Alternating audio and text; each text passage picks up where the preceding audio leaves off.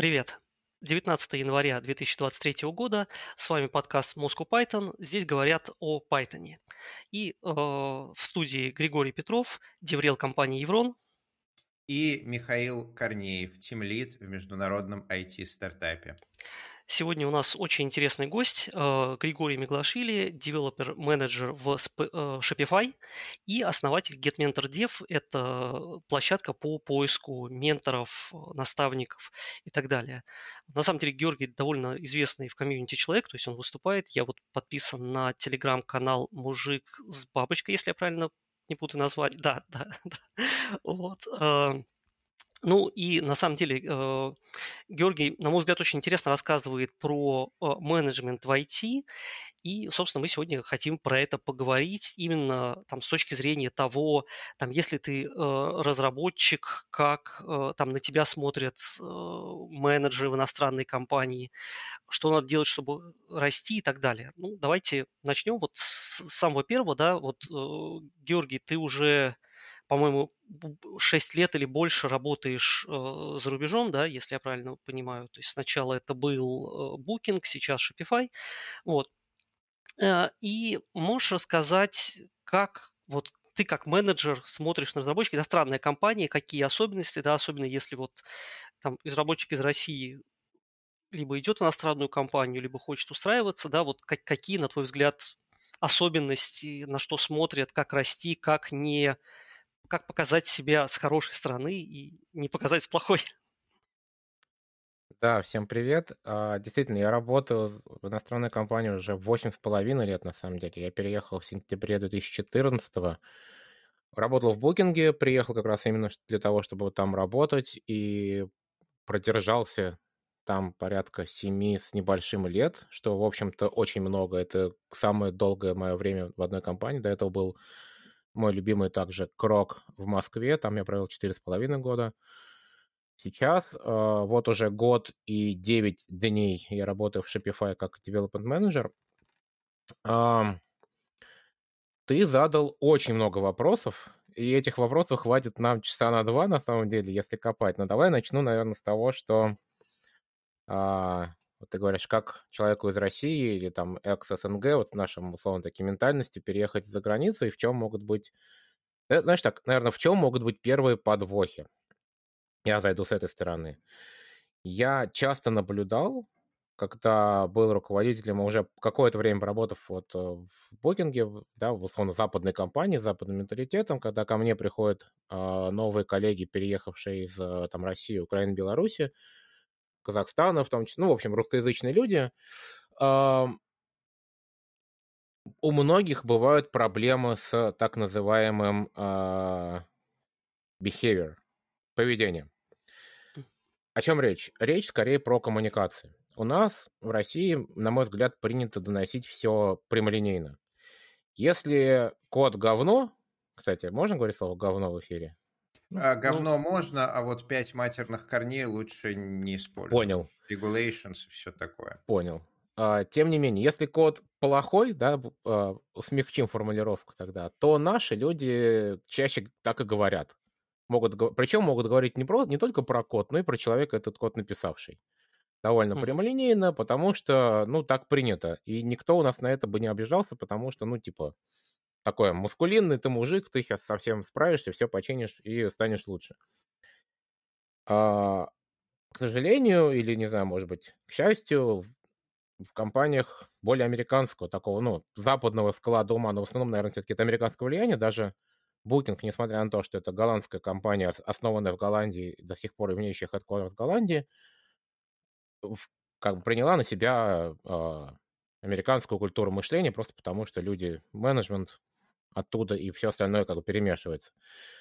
Так вот, э, такой прямолинейный фидбэк был бы воспринят как агрессия. То есть, если ты приходишь и начинаешь все время быть недовольна, недоволен чем-то, что происходит вокруг тебя, причем не предоставляя при этом никаких решений, то ты быстро начинаешь восприниматься как э, токсичный, как угроза, как человек, не способный коммуницировать свою позицию, как человек, не способный идти на компромисс. И даже будучи сильным инженером, а ча- чаще всего эти люди еще и сильные инженеры, они получают низкие оценки на performance review от менеджмента, потому что они плохо встраиваются в команду. Это не совсем mm-hmm. командный игрок. И вот это я замечал довольно часто. Люди, кто а, приезжал из там, России и наших ближних там соседей, а, сталкивались с такими проблемами. Может быть, это не только про нас, но это про нас в том числе. Что-то интересно. Я, ну, я, правда, не работал, скажем так, прям в крупнике-крупнике. Я в основном в, стартап, в стартапах работал, да, и сейчас, наверное, там вот я первая моя работа в такой в нероссийской компании, хотя с российскими корнями. И вот, честно сказать, ну, последние лет довольно много, я такого не замечал. То есть как-то все стараются очень аккуратно. То есть, ну, бывает, когда там, условно говоря, вечером за пивом там все собрались, там, да, и там могут как бы вот э, потоксичить, да, но вот именно на code review я вот, э, ну, может быть, это мой опыт, интересно. Может быть, у нас тоже это как-то потихонечку уходит? Или это у меня просто bias? Миша, а, мало ты видел добрых волшебников. А мы вот как э, заказная разработка Еврон сталкиваемся сталкиваемся с э, разным. Э, сотни моих коллег работают в совершенно разных проектах, и на российских заказчиков, и на зарубежных. И я могу сказать, что да, в целом по больнице стало, конечно, поспокойнее, лучше, чем 20 лет назад, но все равно не все люди знают, что такое осознанность, что такое агрессия, и в целом этому действительно надо учиться. Многие не учатся. Значит, мне просто везло. Тебе везло. Окей. А вот, э, слушай, Георгий, а как вот в себе, может, там, может быть, я просто, например, не знаю, тоже, тоже, тоже я готов отповедать, что я просто не обращаю внимания, да, как вот научиться замечать, например, в себе, да, потому что, ну, мы это делаем, и ну, там, если мы это делаем, то нам кажется, ну, все же нормально, да? То есть ты, ты просто uh-huh. говоришь человеку правду. Угу. Смотри, я думаю, что до какого-то предела, если людям вокруг тебя ок, такое обращение, то значит им ок. И тут скорее не в том, как начать замечать в себе и предполагать, а как бы оно было для другого человека. Ты можешь, на самом деле, вместо того, чтобы что-нибудь предположить, пойти спросить обратную связь у людей. Как вы угу. считаете, моё, моя коммуникация с вами хороша, нехороша, понятно, непонятно, эффективно, неэффективно и так далее? Это если вы классно осознанный человек уже и знаете, что такое, как спросить обратную связь. Либо вам эту обратную связь принесут в форме менеджера, пришедшего к вам и скажем, что смотри, люди жалуются, что-то идет не так. Либо в форме там, твоих коллег, которые могут тебе как-то указать на это. А, и вот тут надо быть готовым к тому, что ты слушаешь обратную связь, и это вторая, наверное, черта, которую я замечал в людях ex-USSR, что э, не все готовы воспринять обратную связь с точки зрения, не с точки зрения критики и агрессии, а с точки зрения какого-то развития. Потому что часто тебе поговорят, ты знаешь, у тебя коммуникация не очень хорошая, такой, да какого хрена? Я все нормально, да вы что? Типа, это не так. И начинаешь уходить в позицию защищающегося и отрицать обратную связь. Что да. тоже делать не очень хорошо, это тоже не очень любит менеджеры, потому что ты человек, как бы, получаешься проблемный и не готов эту проблему решать. Э, Георгий, угу. позволь тебя перебить. Угу. А, более того, часто спрашиваю фидбэк непосредственно у человека, с которым ты только что общался, серия «Вот дай мне, пожалуйста, фидбэк, что как» человек тебе его не даст. Причем он тебе прямым текстом скажет, ну, а что ты с этим фидбэком делать будешь? Я не уверен, что ты компетентен, чтобы этот фидбэк получить. Я тебе его не дам. Поэтому удобно спрашивать фидбэк не от человека, с которым ты пообщался, а от человека, кто рядом стоял. Например, а, утренний стендап, ты что-то рассказываешь, обсуждаешь, потом приходишь к тим лиду и говоришь, вот я с Николасом обсуждал этот вопрос. По шкале от 0 э, до 10 скажи мне, пожалуйста, насколько я это гигиенично сделал. Э, не выйдет ли Николас из окна после того, что я ему рассказал? Да, как вариант. Для этого, собственно говоря, и нужен менеджер в команде, который будет эту работу делать а, за тебя, то есть он будет собирать, одна из задач менеджера это собирать фидбэк от всех участников команды на других участников команды и являться такой проксей, фильтровать полный булшит, а, пропускать что-то, а, ну, пропускать вперед что-то полезное и консолидировать это в форме какого-то, сейчас будет actionable результатов. Простите за мои термины, потому что я не был... Да, то есть я не был менеджером в России никогда, и часть моей терминологии на русском языке практически не использовалась. Поэтому я буду вставлять такие слова, потому что мне будет трудно порой их переводить на английский, потому что на русский, потому что я их просто никогда не использовал на русском. Вот. Не потому что я пытаюсь выпендриваться. Нет. Я думаю, что это окей. А, ок, два, два, два пункта, да, уже было. А еще что? То есть Э, я бы хотел спросить, вот э, в России у нас традиционно культура разработки, она ну вот 25 лет назад, когда я начинал, у нас были тим-лиды, и тим-лид – это было наше все. То есть тим-лид э, руководил разработкой продукта, тим-лид руководил людьми, тим-лид писал код, тим-лид руководил архитектурой. В общем, это был вот некий такой как прораб. Э, настройки, который одно окно, который делает все. А сейчас вот э, мы узнали, что, оказывается, у нас есть проект менеджеры у нас есть продукт менеджеры почему-то это не одно и то же. У нас есть эм, архитекторы, которые неожиданно отдельно от тим лида могут быть. У нас есть тим лиды, у нас есть technical эксперты. В общем, вот много людей появилось. А, Георгий, скажи, пожалуйста, вот когда ты говоришь про то, что ты инжиниринг менеджер, а что вообще подразумевает эта роль и вот как в больших не российских компаниях организован процесс разработки? Вот кроме рядовых разработчиков, какие там еще, ну, тестировщиков, DevOps, QA, вот кроме людей, которые руками код пишут, тестируют, деплоят, угу. кого там еще можно встретить? Ну смотри, вот прям буквально мой внутренний круг. А, в Shopify это называется мультисекта. Это а, группа, состоящая из лидеров разных дисциплин, куда входит инженеринг менеджер, куда входит э, дизайн-менеджер или просто ведущий дизайнер, который занимается твоим продуктом, туда входит продукт-менеджер, и туда может входить или там не входить, в зависимости от команды. Вот у меня есть э, Data Manager. Это мой peer по команде, занимающейся дата-аналитикой и дата-сайенсом. А, сюда же может войти в, например, там, мой менеджер, да, мой, мой lead, потому что он отвечает за всю команду э, выше и так далее. А, что я хотел сказать, да, то есть роль инженеринг-менеджера, девелопмент-менеджера – является в том, что я, по сути, затыкаю те дыры, которые не заткнуты где-то еще. Причем инженерную часть затыкается инженерами. Uh, у меня в команде есть, uh, помимо прочего, staff developer. Staff на русский, я не знаю, как перевести, это senior, senior, senior. Это следующий после сеньора человек, роль которого не заключается в управлении людьми или в чем-то таком. Это именно технический человек, выросший выше сеньора, и его задача заниматься как раз примерно тем, что ты сказал. Архитектура а, каких-то сложных проектов, а, поиск проблем, то есть исследование, а что нас ждет впереди, какие там, возможно, будут дырки надо будет заткнуть. Проработка тех дизайна каких-нибудь сложных систем, рост людей и так далее. В плане рост, в плане менторинг, то есть технический, технический рост. Угу. Этот человек, по сути, является моей правой рукой в плане инженер, инженерии. Я не лезу в инженерное решение своего продукта, потому что я знаю, что он есть, и он с этим справится. Блиц вопрос. Такой так. человек код пишет? А, сильно зависит от того, в каком этапе проекта мы находимся. Да, пишет. Это ожидается. Но порой может не писать ни строчки, потому что сейчас мы делаем research, и надо писать э, документацию и там technical brief, а не код. Но он пишет код, да.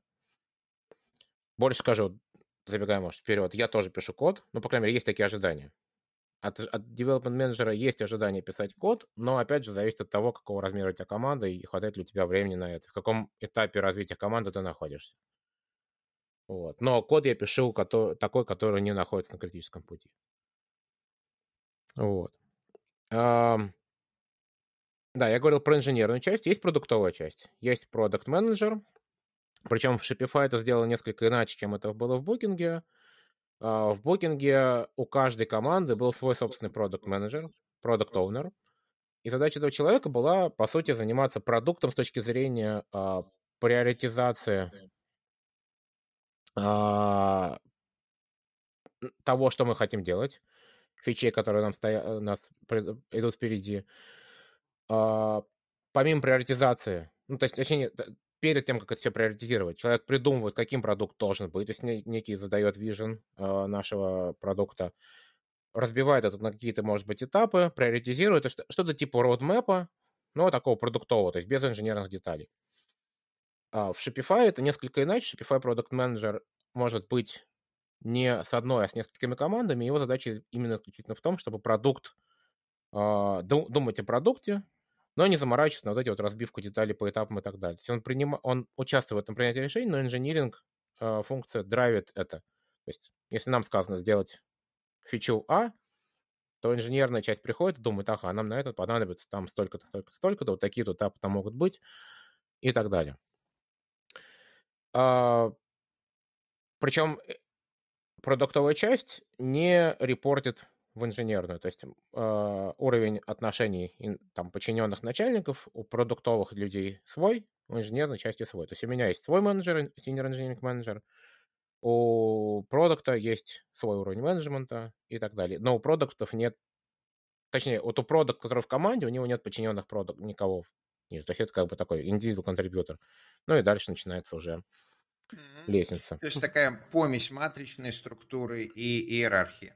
А, Михаил, Георгий, а, ну что ж, мы сделали экспозицию того, о чем мы хотим сегодня говорить, и я предлагаю перейти к э, насущным вопросам, накинуть на вентилятор а, Давай. вот это вот все про рост разработчиков. А в России, по крайней мере, 20 лет назад, когда я много занимался разработкой, вот рост разработчика это был прямиком в тимлида. Да. Ты становился крутым разработчиком, когда у тебя появлялись подчиненные. Вначале это были какие-то джуны, там, потом медлы, ну и вот это вот все.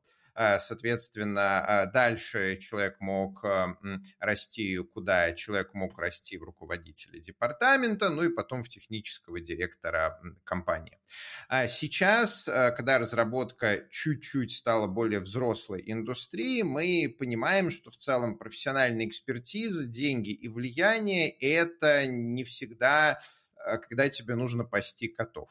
То есть можно отдельно развиваться как э, разработчиком, при этом не заниматься тем, что ты говоришь людям, что им надо делать, и они делают не это. И ты глубоко страдаешь. Скажи, а вот с твоей э, сейчас э, позиции, как ты видишь варианты профессионального роста разработчика в Booking и Shopify? Вот разработчик становится лучше, лучше, лучше из года в год. Mm-hmm. А какие название он может э, получить, что будет это ему давать, там больше денег, меньше денег, какие плюшки он будет за uh-huh. это получать и что от него будет хотеть компания в разных ветках развития. Да, смотри, тут много есть общее среди всех этих компаний, и потом, конечно же, есть детали, которые разнятся у каждой из них индивидуально. А, общее то, что в больших тех компаниях всегда есть два карьерных пути. Всегда есть, будучи разработчиком, а, приходишь, если начинать прямо с самых низов, то ты приходишь в компанию, допустим, джуном, растешь до метла, дорастаешь до сеньора, и дальше, как правило, твоя, твоя дорожка разветвляется. Ты с сеньорного уровня можешь пойти в менеджмент, или сеньорный уровень, ты можешь пойти в продолжать расти в инженерной э, ветке. Это, как правило, обозначается э, IC, Individual Contributor. Это универсальный как раз такой, э, универсальная аббревиатура, которая используется практически сейчас везде, то есть как стандарт. IC. Это значит, что ты, у тебя нет подчиненных, ты работаешь индивидуально, твой главный э, фокус – это твое мастерство, твой крафт. И есть менеджмент, э, либо лидершип роль это то, когда ты уже начинаешь меньше работать технически, больше работать э, языком, если упрощать. Мен- менеджить людей. Вот. А, а, можно а дальше уже начинаются вопрос? детали, конечно. Что? Да. А давай, можно нам вопрос, потому что вот, э, опять ага. же, то, что Гриша говорит, да, вот то, тоже я помню, что там раньше всегда, то есть, ну, то есть ты мог как бы расти как программист, да, но, условно говоря, если ты переходишь в тем лиды, ты получаешь просто больше денег. И многие люди хотели идти в тем лиды просто потому, что там, ну, как бы котлета больше, и вот хочется но, денег. Смотри, многие хотели идти в тем лиды, потому что другой роли не существовало. Да, вот, то есть, а, у тебя вот был выбор либо оставаться той... сеньором, да. То, вот того, что ты описал, как это выглядит с точки зрения, там, ну, просто денег. Тут детали, потому что, например, в том же букинге прошел год, как я уволился, наверное, пофиг могу говорить. А, деньги у менеджера и у сеньора были одинаковые. Плюс-минус. То есть это был одинаковый карьерный band. У Shopify, это вроде публичная информация, э, это другой карьерный band. То есть ты, становясь менеджером, будешь получать больше денег но и не становясь менеджером, просто растя как individual contributor в следующий level, ты тоже будешь получать больше денег, столько же, сколько и менеджер. То есть вот uh-huh. я получаю столько же, сколько staff developer. Uh-huh. Плюс-минус. Там, вот а, смотри, а давай немножко повысим ставки и м, посмотрим на максимум. Вот я слышал, что наибольшую зарплату в Гугле, например, получает individual contributor.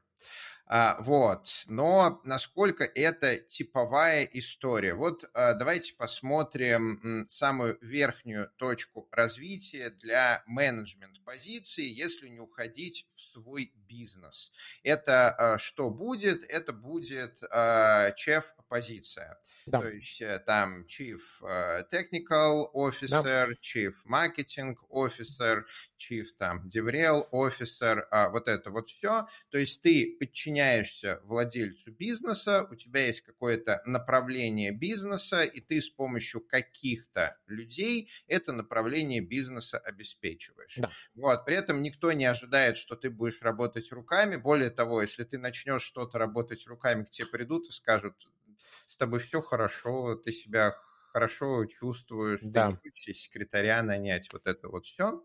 А если говорить про девелоперскую а, ветку, вот твой individual contributor skill, он такой же или выше, чем у технического директора, то есть человека, который руководит всей разработкой.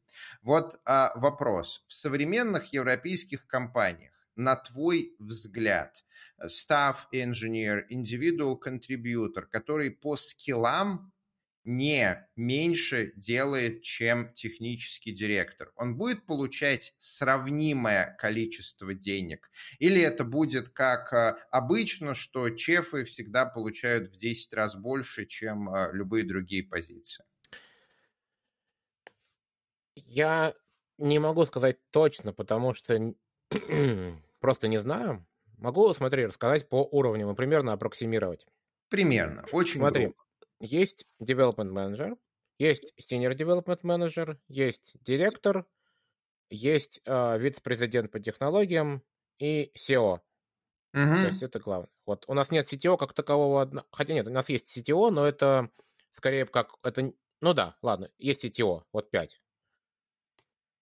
А, и у нас есть staff инженер, это вот начинаем с того же, где development manager, senior staff, principal, uh,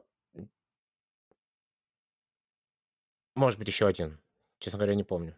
То есть таких уровней чуть меньше, да? Mm-hmm. В зависимости от иерархии в компании ты можешь поняться до какого-то потолка, и выше, наверное, него не пойдешь, но чаще всего выше него начинаются такие роли, где компенсация очень размыта. Там может быть небольшая зарплата, но большой бонус, Безусловно. Связ, связанный, mm-hmm. с, при, связанный с, с определенным KPI. То есть там гораздо выше риски, там это уже больше как э, управлять своей собственной компанией отчасти. То есть тебе получается кусок общего пирога большой, но этот пирог может быть сам по себе в зависимости, размер зависит, потому что как э, бизнес работал. Но если там говорить о таких более приближенных а, ролях, куда, в принципе, можно как минимум хотя бы там, ну, наняться в ближайшем обозримом будущем, вот, наверное, большинство из наших слушателей, то став, senior став, principal девелоперы получать могут столько же или больше, как, ну, примерно столько же, как руководитель, находящийся на примерном уровне, на том же самом уровне развития, о, господи, не развития, а вот карьерной лестницы. Угу. Ну, это очень, очень, просто очень хорошие новости. Я Ах, тебе даже 20... больше скажу, Гриш, э, извини, что перебил. В букинге вот до, может быть, последних год, лет так двух-трех, становясь тем лидом из... Ты мог стать тем лидом э, от, из middle позиции, и ты получал бы столько же, сколько middle, будучи тем лидом. Uh-huh. А становясь сеньором, ты получал бы больше, не будучи руководителем. То есть и это было осознанное решение для того, чтобы сказать, отсечь денежную составляющую твоей мотивации. Ты хочешь руководить людьми, значит, ты хочешь руководить людьми, а не получать больше денег. Потому что твоя мотивация за деньги не совсем верна. Угу. Если Я думаю, бы мы все видели. лет назад у меня бы были такие опции, то я бы никогда не ушел в руководство разработкой. А так вот 15 э, лет э, боли, страдания, просто чтобы понять, что я могу это делать, но мне это пипец не нравится делать. Знаешь, что я... Я, я, я думаю, что мы все видели людей, которые идут в тем лиды, потому что там просто вкуснее, и травка uh-huh. сочнее, и потом там через несколько месяцев, через полгода, через год говорят, заберите меня отсюда, я не хочу, uh-huh. я хочу писать код, пожалуйста. да. Но есть подвох. А, идя выше как individual contributor, недостаточно будет просто писать много кода.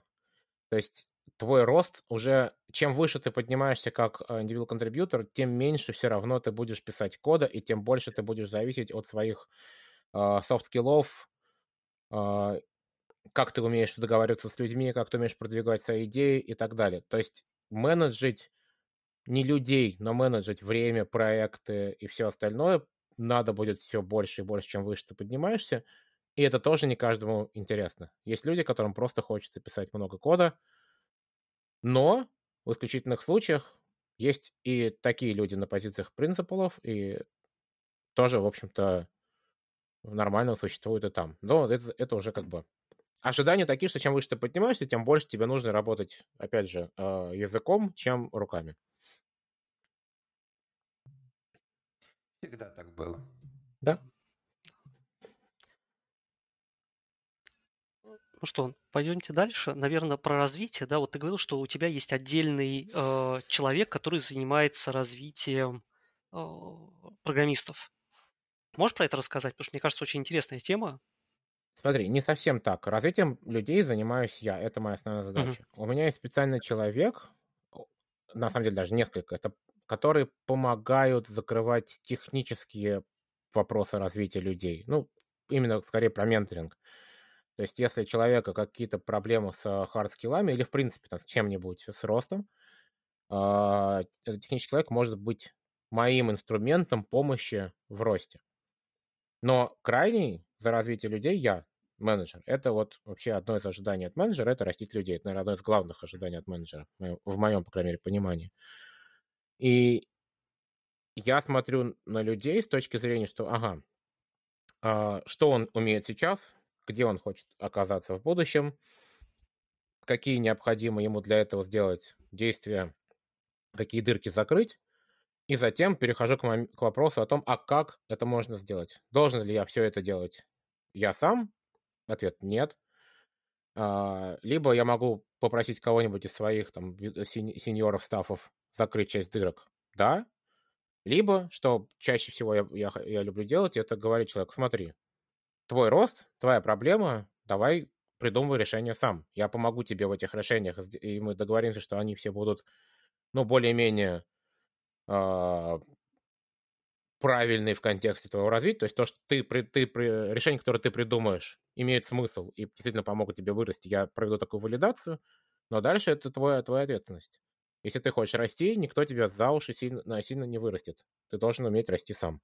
Георгий, и сразу блиц вопрос, а как определить, насколько человек хорош, а, и причем это не обязательно а, может быть со стороны, иногда человек сам приходит и спрашивает, а вот насколько я хорош. Мы в Еврон уже больше 10 лет страдаем так называемым Еврон челленджем. Это наша внутренняя довольно сложная штука, которая позволяет грейдить. Она позволяет грейдить разработчиков, она даже экспериментально позволяет грейдить менеджеров, но это отдельная история. И вот в грейдировании разработчиков там прям сидят наши э, технические эксперты направлений и э, годами делают вот эти вот э, вопросы, на которые должен отвечать человек, который претендует на тот или другой уровень. Uh-huh. И вот по прошествии 10 лет эта штука до сих пор не автоматическая, она никогда не станет автоматической. То есть это так же, как э, тет-а-тет, one-on-one, это всегда какая-то история, что за админкой сидит э, живой синьор-разработчик, который задает вопросы, интерпретирует ответы и как-то это интерпретируемое заносит, uh-huh. а в конце система говорит, ну, ты у нас э, фронтенд-разработчик 47 уровня. А как это организовано у, у, у вас? Вот когда вы говорите про рост, а как вы понимаете текущую высоту, чтобы понять, куда дальше расти? Во-первых, смотри, когда я говорю про рост, это не обязательно рост в левелах. Это просто может быть увеличение какого-то скилла. Человек, Безусловно человек не обязательно должен хотеть стать став-инженером, потому что ему не нравится менеджер проекта, он хочет стать больше кода, но при этом видит, что есть что развивать. А если говорить про переход между уровнями все-таки, то и в Booking, и в Shopify, и, наверное, во всех компаниях, что я видел, есть некие описанные ожидания от роли, разбитые по каким-то разным критериям. Как правило, это несколько параметров, начинающихся от э, непосредственно там какого-то в код в продукт и заканчивая вещами из серии коммуникации с коллегами и э, ответственность за там, какие-то решения. И дальше это все расписано, вот, вот есть некий набор да, этих компетенций, и на каждый level, на каждый уровень расписано словами, что на этом уровне ожидается от этой компетенции. Если, там, допустим, от middle разработчика мы ожидаем, что он будет просто закрывать задачи в срок и вовремя с хорошим качеством, то от senior разработчика мы будем ожидать, что этот человек будет ставить задачи другим или декомпозировать большие проблемы. От staff инженером будем ожидать, что этот человек придумывает проблемы и мыслит стратегически в плане там а, на полгода, год вперед. У нас вот берем э, эту матрицу, приходит человек «хочу расти», первое, что стоит спрашивать, это ты открывал а, документ с ожиданиями? Открывал, если открывал, отметь мне, пожалуйста, зелененьким то, что ты уже точно делаешь на следующем уровне. Отметь мне красненьким то, чего тебе не хватает. И через такую как бы рефлексию человек начинает задумываться о том, что, а действительно, а где как бы мне не хватает, и если человек говорит, мне тут хватает, я говорю, а где пример? Покажи пример того, что ты сделал. То есть если у тебя проект завершенный, сложный какой-нибудь, который ты заделиверил, или у тебя есть фидбэк от людей, которые говорят, что ты помог им как-то супер-мега вырасти, и так далее. То есть подкрепляю э, слова некими фактами. Все, где не срослось, не сошлось, мы из этого создаем некий план на ближайшее какое-то количество времени. Собственно говоря, то, чем я прямо сейчас занимаюсь на работе, в начале года занимаюсь вот со всеми своими подчиненными тем, что мы как раз-таки смотрим на то, что у них получалось, что они хотят достичь, а, и делаем некий план развития там на, условно, полгода, где пишем, что хотим сделать и как именно, примерно. Вот, как-то так. Слушай, а если брать вот, ну вот там возьмем наших слушателей, да, там вот э, в основном разработчики, угу. вот там человек хочет например, вот ты говоришь, там у вас есть какие-то документы, а ты можешь посоветовать какие-то такие открытые документы, где человек может себя как-то просто приложить к какой-то линейке и понять, э, ты не, не видел что-то такого? А нет такой линейки, понимаешь? Смотри, очень простой пример. Вот Гриша работает в Evrone, а я работаю в Shopify. Приходит ко мне э, сотрудник из Evrone и говорит, хочу стать senior девелопером. Senior девелопером где? В Evrone или в Shopify, потому что ожидания mm-hmm. от senior девелопера и в Evrone, и в Shopify абсолютно разные. Абсолютно разные. И когда ты смотришь вот на нашу э, вот эту вот Еврон карьеру, которая включает в себя Еврон челлендж, то ты прям видишь, как она заточена под наш стек, под те задачи, которые мы решаем, под те компетенции. Мы как заказная разработка и аутстав, мы поставляем в другие компании экспертизу. То есть прибегает какой-нибудь бизнес и говорит, так, нам нужно срочно, у нас направление роста, нам, пожалуйста, 5 э, э, бэкэндеров, 3 фронтендера и QA досыпьте. И вот, чтобы решать такие задачи, у нас определенная внутренняя экспертиза. Там, например, очень много есть про коммуникации, как правильно общаться с заказчиком, как правильно проводить э, допрос заказчика, чтобы понять, что ему надо, как правильно общаться там с командой заказчика, как нанимать людей для заказчика, вот, там, как нашему менеджеру увольнять людей заказчика, если такая необходимость возникает. И это прям вот очень много специфических компетенций. А Shopify, э, с другой стороны, это огромные нагрузки, это а, вещи, которые во многом э, связаны с деньгами, вот, это там Ruby комьюнити, и вот если брать там рубисты, чем он занимается в Shopify, и рубиста, и чем он занимается в Еврон, ну или питаниста, вот, то там, конечно, будет большое количество пересечений, но и будет очень много специфики. Так что, Нет, это понятно, да, Гриш. Я про другое, что... Плохо. Понимаешь, я, я там, например, понимаю, что там, например, ну там вот, я думаю, что любой из нас может прийти там в условный Еврон, в условный, условный Shopify и довольно быстро освоиться, ну просто потому что, наверное, там мы да, там давно здесь сидим, да, и как бы есть уже довольно большой опыт. А там, если мы берем там э, джуниора, медла, там разработчиков, у которых там не так много опыта, да, и которые не привыкли вот к этой адаптированности, что сегодня мы там занимаемся высокими нагрузками, а завтра мы занимаемся там низкими нагрузками деньгами, а послезавтра, я не знаю, еще чем третьим заказ, заказная разработка, и там надо вообще с заказчиком общаться, прости господи, убереги. Вот, но э, вот э, как такому человеку, да, то есть потому что, э, и почему я задаю вопрос, я там довольно много с, э, там особенно там на курсах сталкивался с людьми, мы хотим, я хочу расти, я не понимаю куда, там, да, дайте мне какой-то ну, вот давайте вначале ориентир. я расскажу, а потом спросим Георгия, насколько картинки в Букинге и Shopify отличаются от того, что сделали мы. Вот как раз Еврон Челлендж, наша основная грейдилга, она, конечно, отвечает на вопрос э, приходящих людей, я хочу зарабатывать больше денег как. Но во многом она отвечает еще на другой вопрос, очень важный нам, куда человеку расти. Типичный сценарий такой, такой наш мидл приходит на Еврон челлендж и говорит, ну-ка, почелленджите меня, сейчас я синьором стану.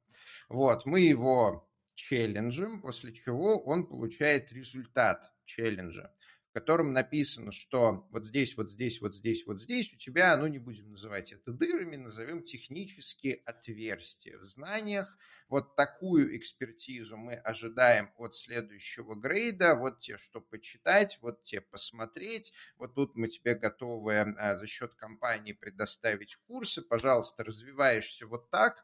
В следующий раз приходишь, покажешь, что у тебя вот такие навыки есть, и твоя часовая ставка волшебным образом образом повысится, у тебя будут э, задачи по этой области и так далее.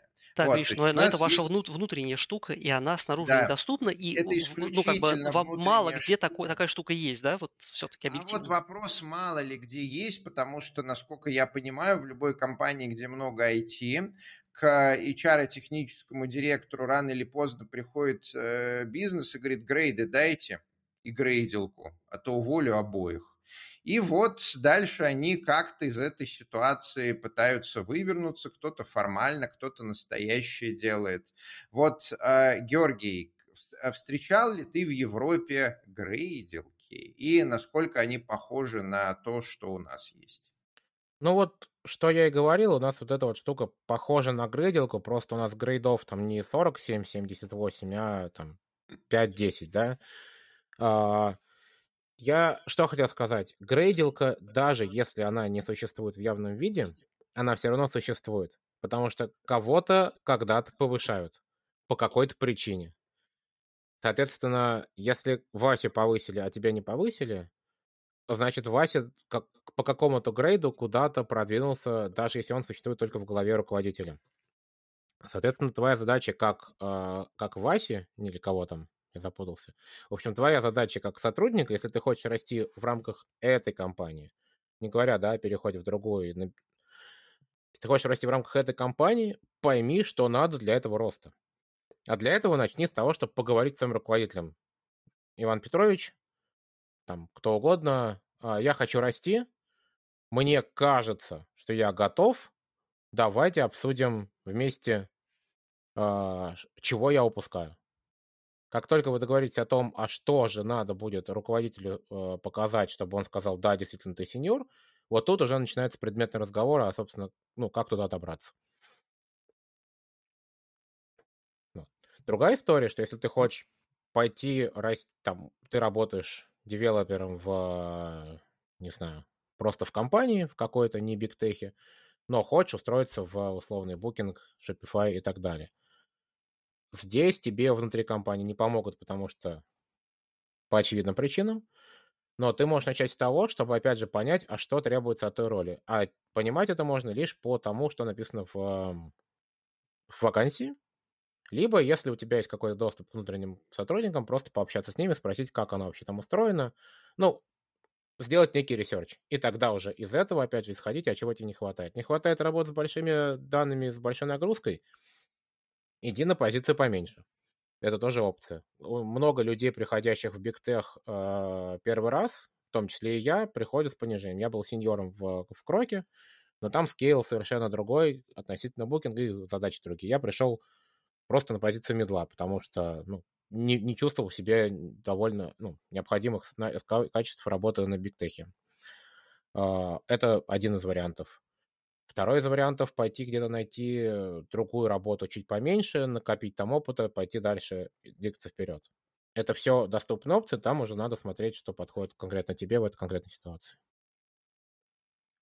Ну, то есть, если резюмируя, делайте research, да, составляйте план, то есть, если вы хотите попасть там в, условный big tech, да, там вот действительно, ну, а как бы вот да, да, давай тогда перейдем, наверное, потихонечку к, к следующей теме, я предлагаю, да, там вот у тебя а, твой, а, я не знаю, можно это назвать под, под проектом или нет, GetMentor.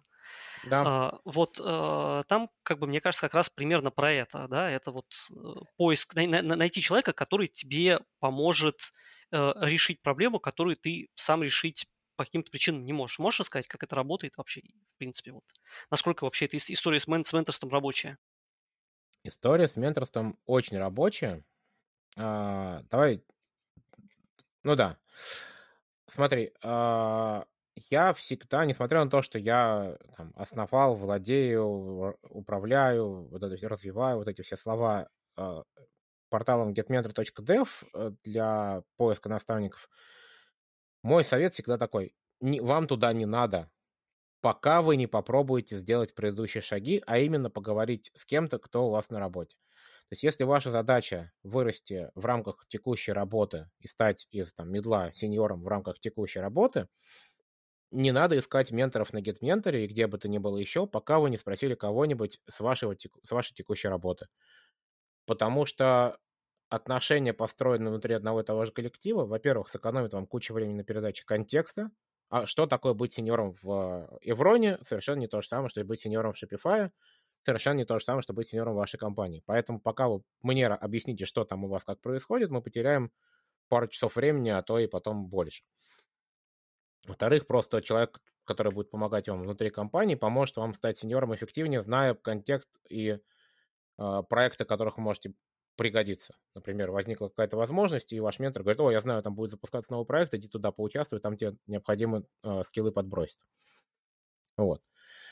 Если же мы говорим именно все-таки про рост куда-то наружу, в другую компанию, да, или при переходе, или про трудоустройство куда-то еще, вот там хорошо может помочь человек, который работает уже в таком бигтехе а, не обязательно в той же самой компании, куда вы хотите устроиться, а просто понимающий реальности. Этот человек поможет вам передать навык ну, понимания того, а что от вас будут ожидать э, в будущем.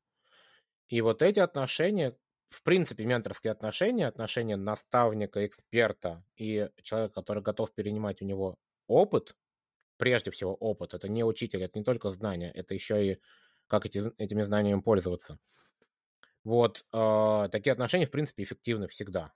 Независимо от того, внешний ты ментор или внутренний, пользоваться этим инструментом для своего развития крайне полезно.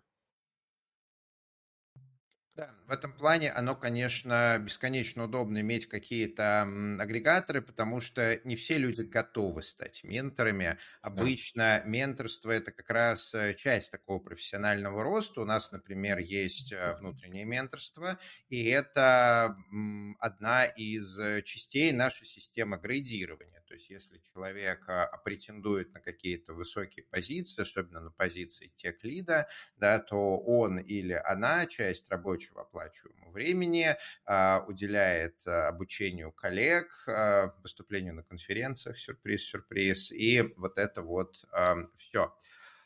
Смотри, что я хотел сказать, что часто, например, приходят ко мне и говорят, Гриша, ты вот там выступаешь на конфах, много рассказываешь, Python, вот это все, будь, пожалуйста, моим ментором.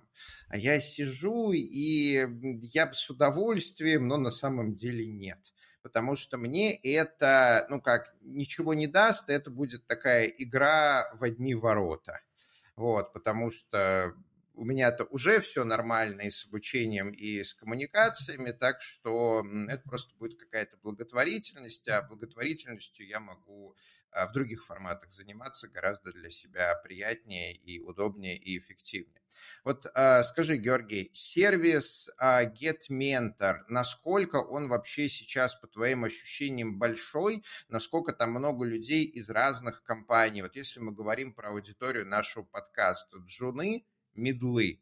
Вот. А Get Mentor сейчас может им помочь найти человека вот из разных э, индустрий? Можно ли его рекомендовать в этом плане? Да, смотри, эм, ответ да.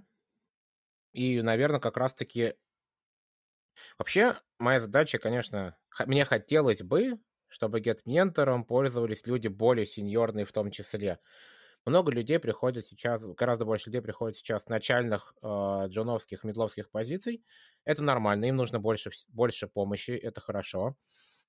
Э, и им, для них там много разных э, вариантов. Вообще менторов сейчас на площадке порядка активных, именно тех, кого можно найти, порядка тысячи, наверное, плюс-минус.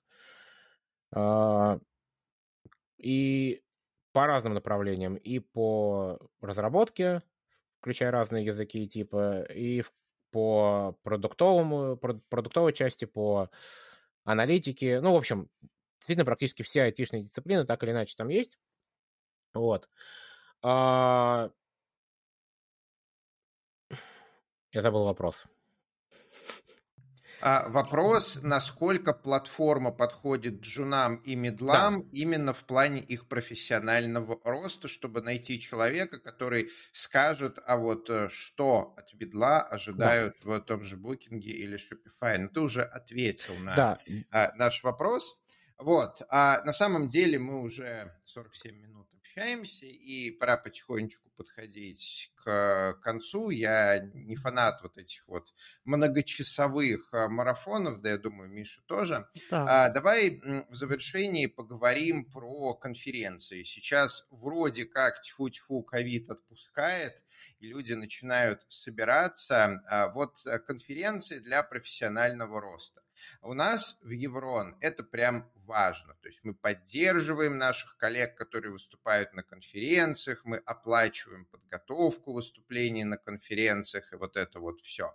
А, Георгий, по твоему опыту в больших компаниях Booking, Shopify, возможно, другие, вот насколько компания поддерживает выступления, насколько это является частью грейдов? Может ли человек прийти и сказать, смотрите, я вот э, спикер конференции, я много выступаю, хочу быть став э, инженер?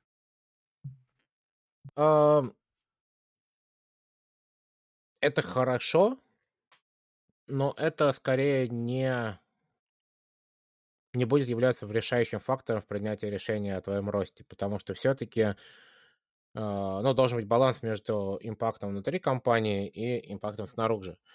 То, что ты выступаешь, это может быть дополнительным фактором к твоему повышению, если ты у тебя есть хороший прям такой кейс на повышение, ты сделал много всего, и плюс к этому еще и выступал, это лишний бонус, это значит, что у тебя было меньше времени, чем у других, но ты смог сделать такое же количество дел, как и остальные, плюс принес некую пользу компании. А, поэтому я бы не сказал, что выступление... У нас не является выступление на конференциями как один из ключевых, и вообще, в принципе, не упоминается как э, фактор к росту. Это будет приятным бонусом. А, но в плане факультативного для, для себя самого, для развития и роста, посещение конференции является ну, довольно хорошим инструментом, потому что таким образом ты не просто видишь, что там у других, потому что посмотреть можно и онлайн, но ты получаешь возможность прийти и познакомиться с людьми, в том числе и спикерами, и в разговоре, может быть, о чем-то подискутировать, о чем-то поспрашивать и вытащить для себя дополнительную какую-то информацию, дополнительную ценность и с этой идеей вернуться обратно к себе в компанию, либо внедрить, либо об этом рассказать, опять же подискутировать, и таким образом прийти к какому-то дополнительному решению, которое, вы, э, которое для вас было раньше не очевидно, допустим. То есть любое обогащение себя знаниями в итоге поможет либо вам, либо компании стать лучше, и это хорошо. Так, ну что, я предлагаю перейти к вопросам из чата. А, давайте, а, смотрите, если а, у вас есть вопросы, вы можете задать их в чате, и мы, соответственно, на них сейчас ответим. А, не зря же мы делаем прямую трансляцию, стараемся, интернет накладываем, свет, вот это вот все, э, не материмся, стресс-уровень, опять же, выше, когда знаешь, что тебя живые люди смотрят прямо сейчас, а вот это вот все, пользуйтесь. Да. Я могу Я показать сейчас... кота для привлечения внимания. Да, конечно, покажи кота. О, он, оказывается, все это время прятался за занавеской. Офигенный кот. Слушай, кот приглашай такой. Э, в гости. Мы с Ларисой обожаем кошек. Вот, мы с удовольствием его потискаем. Да, вот я, я читаю чат, там есть комментарий, что если Васю повысили, у него, скорее всего, прибавилось обязанностей, а не зарплаты. Ну, такое, конечно, бывает, но вот с... Э, в нормальных компаниях они идут рука об руку. Тебе платят за обязанности, ты получаешь деньги за то, что их исполняешь. Ну да, если, и, если начинаешь делать а больше. А, вот это вот, да, количество обязанностей, да, есть там злые шутки, что не надо работать больше, надо работать лучше. Угу. А, как правило, оценивают не количественный, то есть вот человек писал там 100 э, строчек в день, стал писать 150, повысим ему зарплату в полтора раза. Это, ну, крепота какая-то. Обычно оценивают более сложные задачи, то есть человек непосредственно как это работать по времени или по количеству задач в месяц, он может меньше – Просто эти задачи, они будут более сложные. И когда ты берешь э, медла, ты же ему не можешь там а, поручить в вашем э, кубовом кластере правильно э, настроить масштабирование какого-нибудь там рэббита. А лиду ты это можешь поручить. Вот, и вполне возможно, лид, э, настраивая масштабирование Rabbit, он будет меньше страдать, чем middle, который там сидит и день за днем пишет много каких-нибудь несложных формочек. Mm-hmm. Вот, просто мид не может там с Rabbit махаться, кролик, он такой сложный. Я вот хотел в эту э, штуку вставить. Есть такая часто ловушка, ну не ловушка, а мышление у людей, когда Человек говорит, блин, у меня сегодня весь день митингов, работать некогда. Но, простите, эти митинги и есть твоя работа. То есть ты на них не бездельничаешь. Если ты на них присутствуешь, потому что надо обсудить какой-то э, важный проект, и тебе нужно поговорить с этими людьми, это тоже часть работы. То есть чем выше ты поднимаешься, тем меньше ты будешь, и это надо тоже осознавать, меньше ты будешь писать кода, скорее всего, больше, скорее всего, э, говорить, но это то, за что тебе и платят. И вот а, хорошее описание того, вот, что ты говоришь, Гриш. Есть слово «импакт». Я не очень понимаю, как его правильно полностью перевести на русский, чтобы не потерялся смысл. что-то вроде влияния или пользы, которую ты оказываешь бизнесу. Польза. Польза скорее, да. То есть uh-huh. ты э, не обязательно должен писать больше кода, чтобы показать больше импакт. Ты можешь, наоборот, не написать ни строчки кода, но решить очень сложную проблему, которую долго никто не мог решить. И вот за это, собственно говоря, платит. За импакт на всех ролях, на абсолютно всех уровнях. Просто у кого-то импакт выражается количеством строк кода, у кого-то импакт начинает выражаться через что-то еще. Ну и говоря про а импакт, это... Вопрос.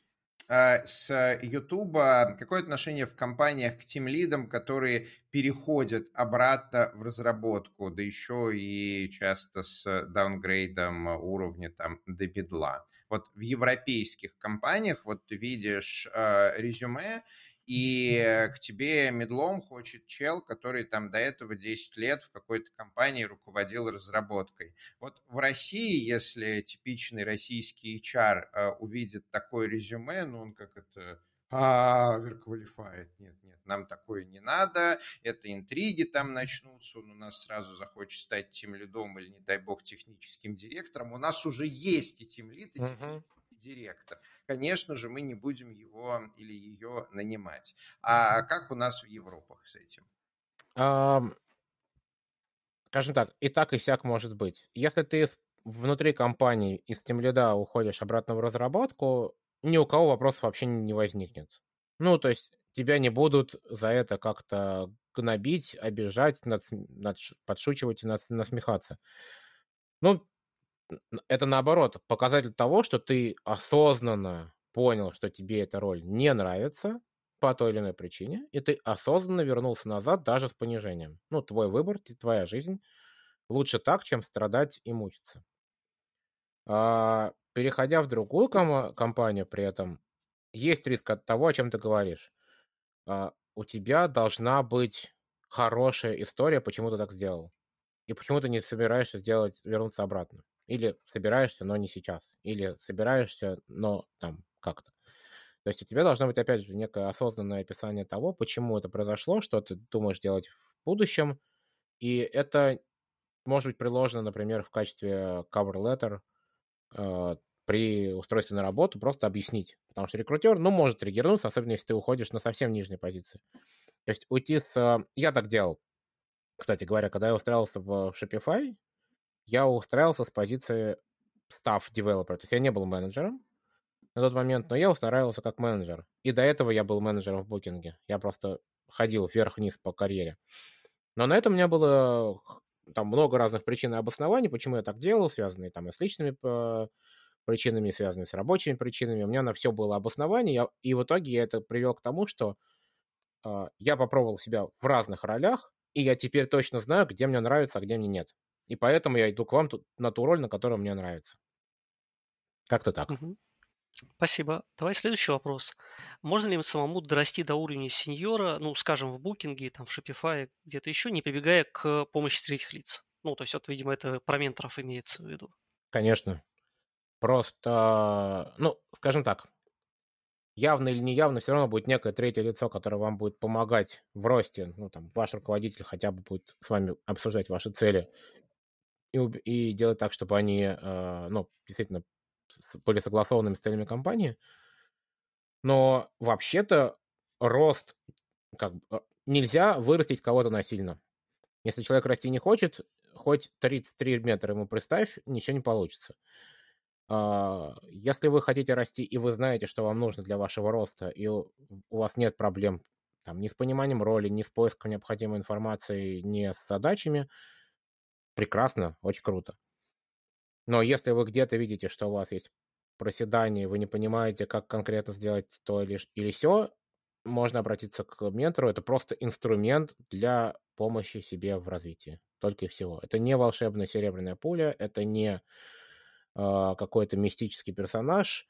Вообще, это вот демистификация менторинга это одна из моих как бы таких вот ну, не то чтобы задач по жизни, но вот хотелось бы, чтобы мен, к менторству не относились как к очередному какому-нибудь такому э, мифическому карго-культному понятию, и что вот смотрите, на Западе делают, и нам тоже надо. Да как бы нет. обратиться к человеку более опытному и попросить совета можно всегда, и это называется хорошим русским словом наставничество. Оно всегда было, оно у каждого из нас так или иначе было, когда мы устроились на нашу первую работу. У нас по-любому был какой-нибудь мужик или там женщина, который нам помогал осваиваться на работе. Это был ваш ментор, вы просто об этом еще не знали. Да, их еще часто да. называют бадди в да, терминологии да. онбординга. Следующий да. вопрос мне очень нравится. А насколько эффективно совмещать обязанности тимлида и написание кода? Стоит ли так делать или лучше дополнительно нанять разработчика? Давай сперва я а, повторю свою позицию, а потом ты мне, скорее всего, пооппонируешь. А, я считаю несколько вещей. Ну, во-первых, ситуации все разные. Да? Я а, обычно, когда я говорю, что разработка, когда я говорю про разработку, я имею в виду, что это несколько сотен разработчиков, которые делают что-то для бизнеса, для своего бизнеса или для чужого. Это может быть продукт, это может быть интеграция и так далее. Я не говорю про маленький стартап. Я не говорю там про математику про разработку там ядра операционной системы или игрового движка, про биомет. Вот сферическая разработка в вакууме для меня это несколько сотен разработчиков решают какие-то задачи бизнеса, коммуникации, автоматизации, э, социализацию автоматизируют.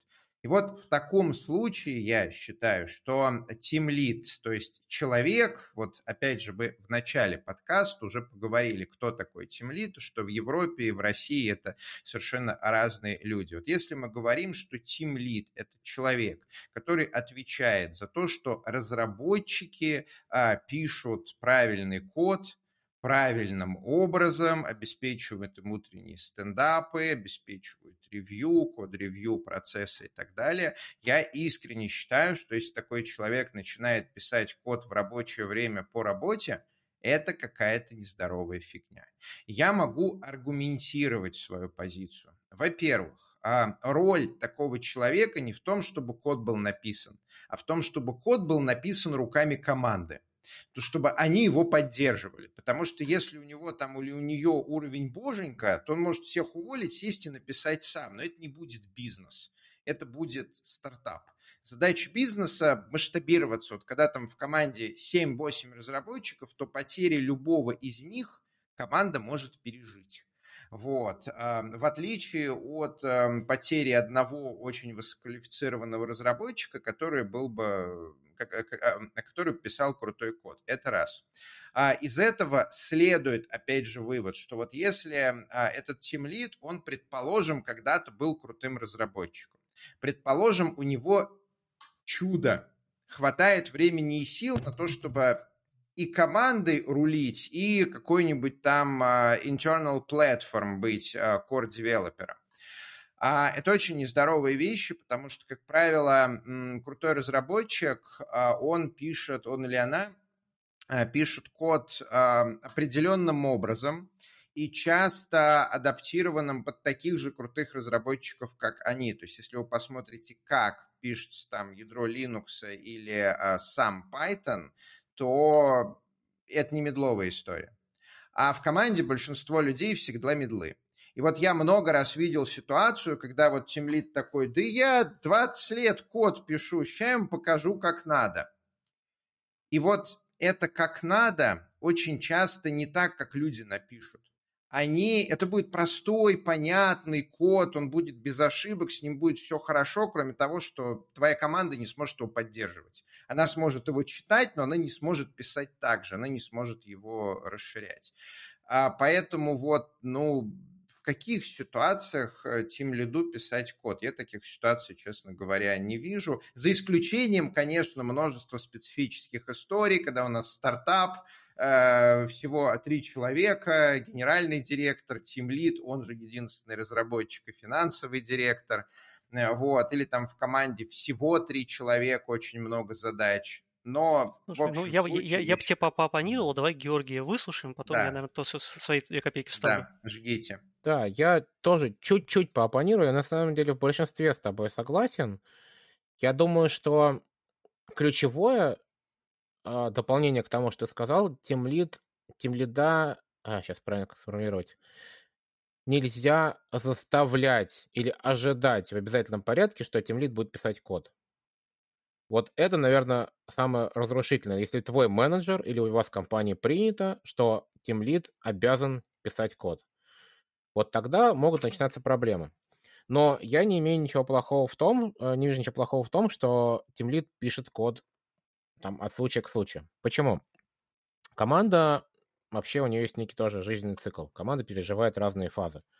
Когда он только сформируется, команде все друг друга еще не знают, никто эти процессы не понимает, как они должны работать.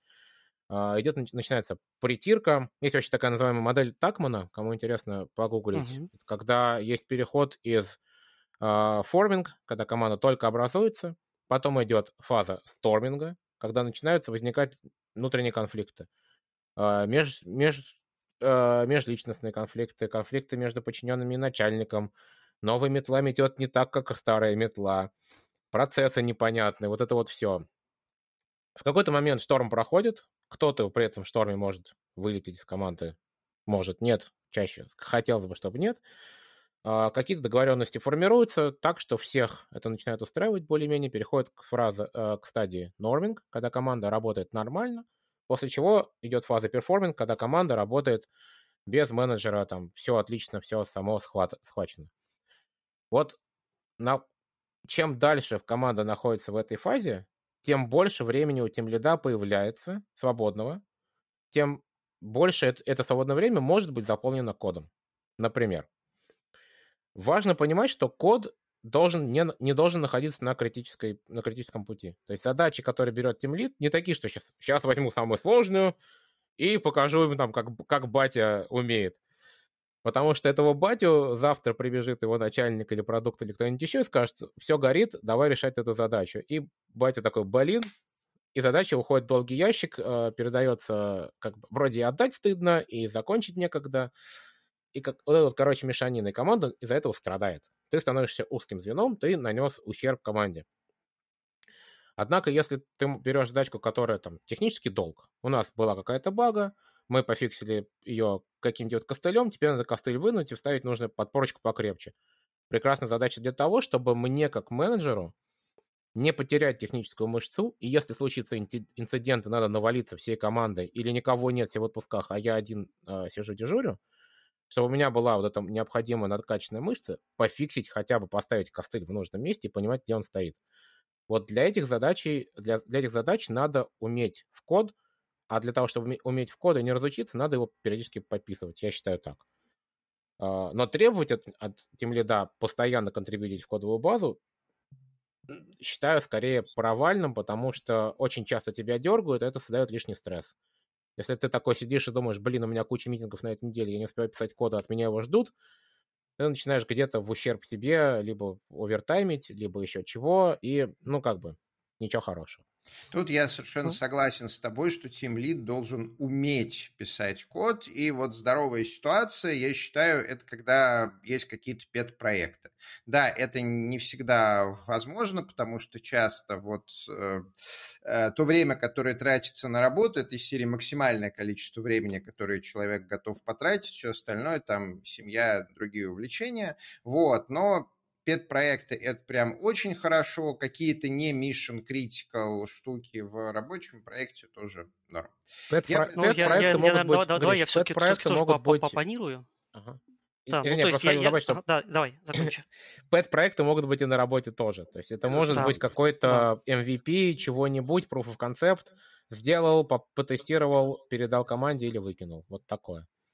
Да, вот я, наверное, попанирую, как тот, тот самый там тим, тим, там, тимлид, у меня там вот вся, всякие должности были последние годы такие лидовые, но я всегда писал код, я считаю, что это важная часть. Там другое дело, что вот то, что ты говорил, что сейчас батя придет и покажет вам код писать, это нездоровая э, ситуация, потому что, ну, как бы, если ты самый умный парень в комнате, то, возможно, ты не в той комнате, да, то есть, если ты, как бы, самый альфа-программист, то, возможно, тебе надо э, как бы что-то делать в своей жизнью, потому что, ну, у кого ты будешь учиться, потому что у меня, на, самом деле, всегда в командах, я вот там, ну, мне очень повезло, на мой взгляд, и всегда были э, чуваки, которые там явно круче меня, у которых можно было поучиться, но, тем не менее, мне кажется, э, ну, во-первых, вот здесь вот там как бы сразу в вопросе, да, там, насколько эффективно. Вот эффективно, на мой взгляд, так, что ты там, ты должен делать эффективно для бизнеса.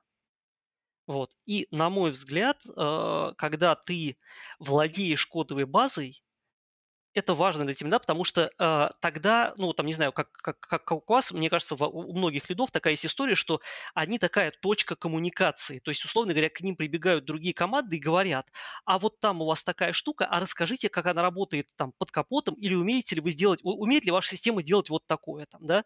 И либо ты это спускаешь в команду, и тогда твоя команда начинает тратить довольно много времени на отвечание на эти вопросы в Slack. Вот я, на самом деле, на двух последних местах работы, одно из первых вещей, которые я делал, это делал так, чтобы моих людей поменьше, простите, задалбывали в слаке. Потому что и там, и там это было прям совершенно... Я смотрел на людей, и я видел, что э, им больно, им страшно, больно и плохо, ну, при, при, прям реально. Вот, я их понимал. То есть, когда ты не владеешь кодовой базой, тебе все равно приходится ты работаешь такой прокси, ты все равно идешь к, там, к условному Васе и говоришь Вася, ну, то есть ты все равно выдергиваешь его из контекста. Соответственно, производительность вашей компании падает. Вот, поэтому мне кажется очень важно быть в контексте, а быть в контексте твоей системы можно только если ты ее ручками трогаешь. Даже если ты регулярно читаешь код, но не пишешь, это, ну, окей, я верю, что такие умные чуваки есть, я точно не настолько умный, мне надо вот именно трогать код, чтобы понимать, как, как он работает.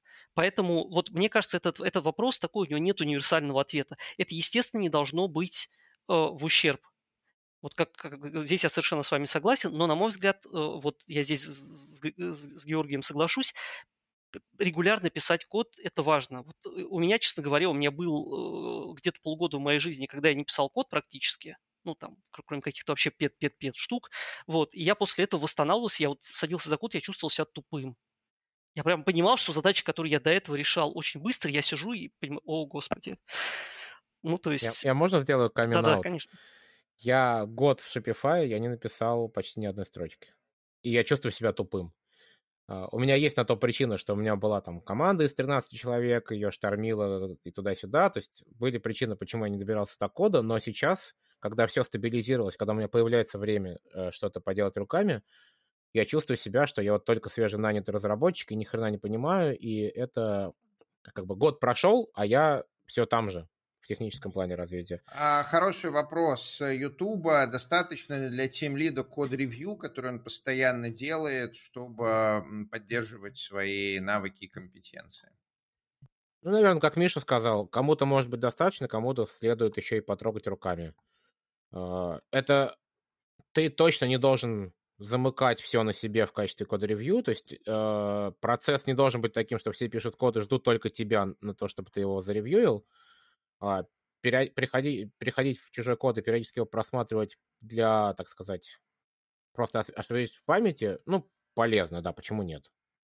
У нас в Shopify еще очень активно распространено парное программирование, то есть это одна из прям основных вещей, как себя вести. И я вот конкретно сейчас планирую активно пэриться с другими инженерами, чтобы э, вместе решать какие-то задачи и через это тоже учиться программировать ну, по сути, заново в текущей компании.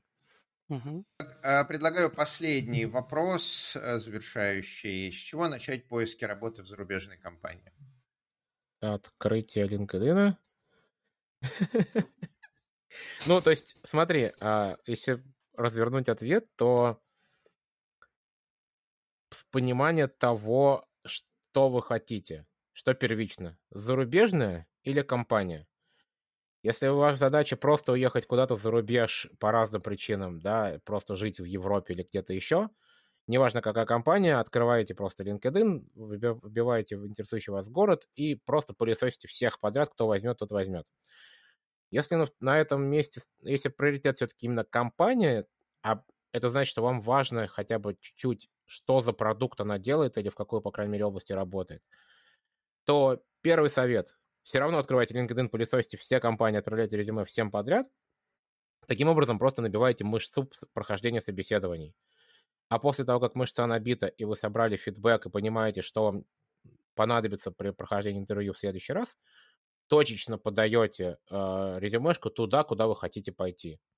Причем резюмешка меняете таким образом, чтобы это тоже была не одна на всех, а заточена под конкретно этого работодателя – чтобы там были ключевые слова, которые интересны им, и так далее, и так далее. Но у вас уже при этом за плечами есть багаж там, сотни интервью, и вы знаете, что вас могут спросить, как вы на это можете ответить и так далее.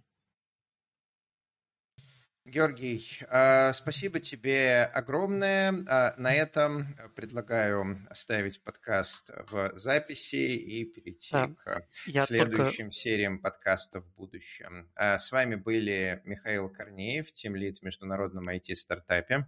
Георгий Петров, э, деврел в компании «Еврон». И э, Григорий, Григорий Петров, Миглашвили. простите, Григорий Петров и Георгий Миглашвили. Сори, я уже, да, чуть-чуть Нет, ты, ты вернул долг, Миш, я, по, я извини, но в самом начале ты назвал меня Григорием, а, потому что первым шел Гриша, а теперь ты назвал Гришу Георгием, так что справедливость восторжествовала. Да, Спасибо, и... ребят, что позвали, было очень интересно. Э, тебе спасибо. Приходи ко мне в гости и к себе приглашай, котик. Я в конце напомню, что подкаст выходит при поддержке курсов Learn Python. То есть, э, да, спасибо ребятам. Да, всем спасибо, и на этом давайте кат. Пока-пока.